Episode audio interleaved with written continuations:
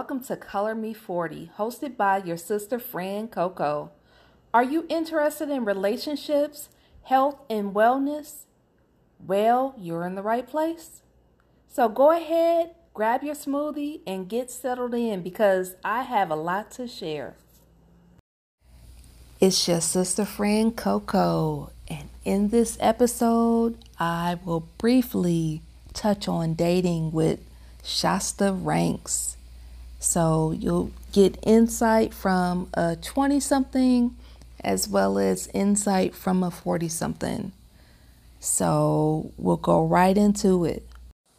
Hey, so dating in Atlanta. What are your thoughts? It's ghetto. So what makes you say that it's ghetto? Okay. You know what?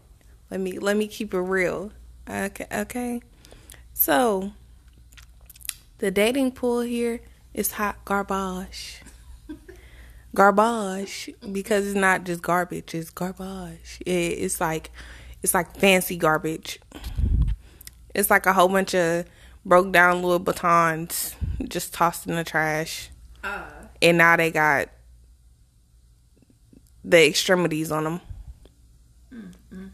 Like it it seems it looks nice on the on the exterior, you know, but when you take it out the box, when you take it out the box, it's already the glass already broken. You got bad luck for seven years now. So give me an example. okay, so for instance,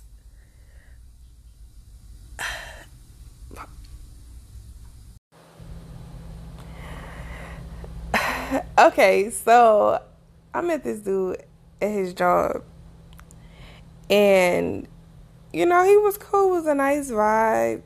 It, you know, it came across as as a a nice gentleman. You know, he was working, so you know he wasn't broke. um, but over a few weeks, I started to see some undesirable parts of him. Um, and it wasn't on like no major stuff. Well, yeah, it was. Yeah, it was. Actually, let me not downplay it. So, uh, went to his house one night, slept over there, and this dude gives me two hundred dollars. Okay, two hundred dollars. Just puts it in my purse. I'm like, okay. I leave. I'm like, what is this for? He was like, you know, uh, enjoy yourself. I'm like, okay, cool. So I put a hundred dollars in my daughter piggy bank because you know for a rainy day, and I take the other hundred to the nail shop. Taking mine. I didn't ask for this. This was unprovoked. I take the other hundred to the nail shop. I get the service done. You know, I get a nice pedicure. You know, not just the standard one. Just you know, you know, like the the few steps up from the standard with the wax on the legs and everything. I was living lavish. Okay. Luckily, I had my own money to be able to cover what was about to happen because when I got up to the counter and I gave them the money, it was fake. It was fake. It was fake. It was a fake hundred dollar bill. How and that, you know? The dude at the the the dude at the counter told me. He was like, "Oh, you know, you could go to jail for this." I'm like, "I have my own money. Like, it's okay." It's like, and I, I got really upset. But you know what? And I still didn't address it. I still ain't. I still ain't even talk to him about it. Nope. I let it slide. I let it slide. Why? Because I had my own money, and I just, you know, because I, I don't know, I don't know if he realized that. I feel like he knew what he was doing, because what I realized about men in Atlanta is they'll try to test you and see like if if you want something from them or if you're going to use them, etc., etc. But I'm not that type person. So, you know, I really just kind of, you know, I, I deal with the, the first hand embarrassment. The first hand, not second hand, the first hand. And um and I left the nail shop with no dignity. But it's okay. It's okay. so that has been one of my many Atlanta faux pas. So, what have you learned from the experience? Um, I learned not to trust these Negroes here. so, how has your dating experience been since that instance? Um, I mean, it's dating here has been the same. So I just talk to dudes who don't live here. Wow. Yeah, I just do. It, you know, it's it's an aura in the air. Um, and you know, like some I've I've encountered some really great men here, but you know, they don't be interested in me like that. So yeah.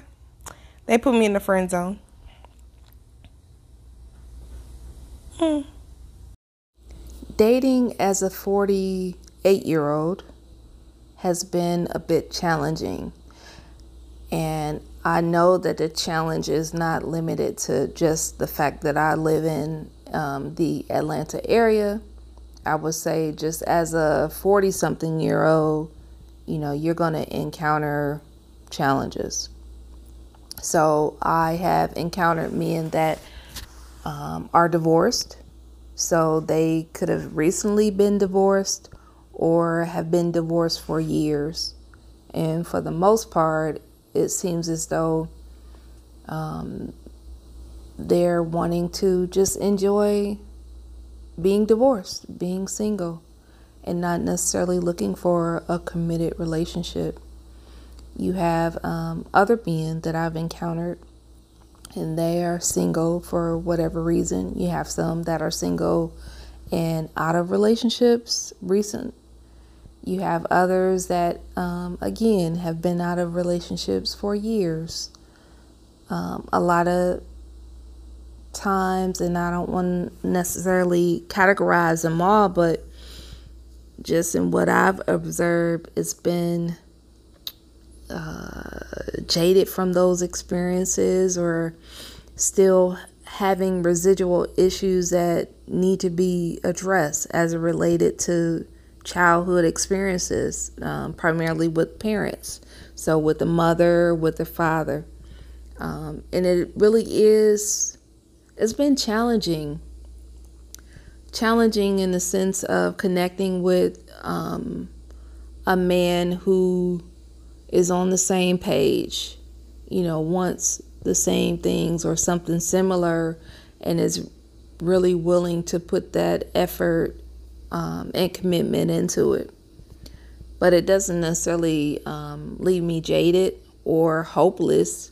I know that it's possible. It just means in the meantime, until I connect with that man, that I need to con- continue to work on myself you know, so making sure that I'm healed and addressing childhood issues and live life to not just sit and um, wallow in the woe is me, but to actively live my life, you know, pursue my my goals and you know, accomplish the bucket list items or, you know, just do what I need to do in the interim and just know, just stay positive and know that everything will happen in due time.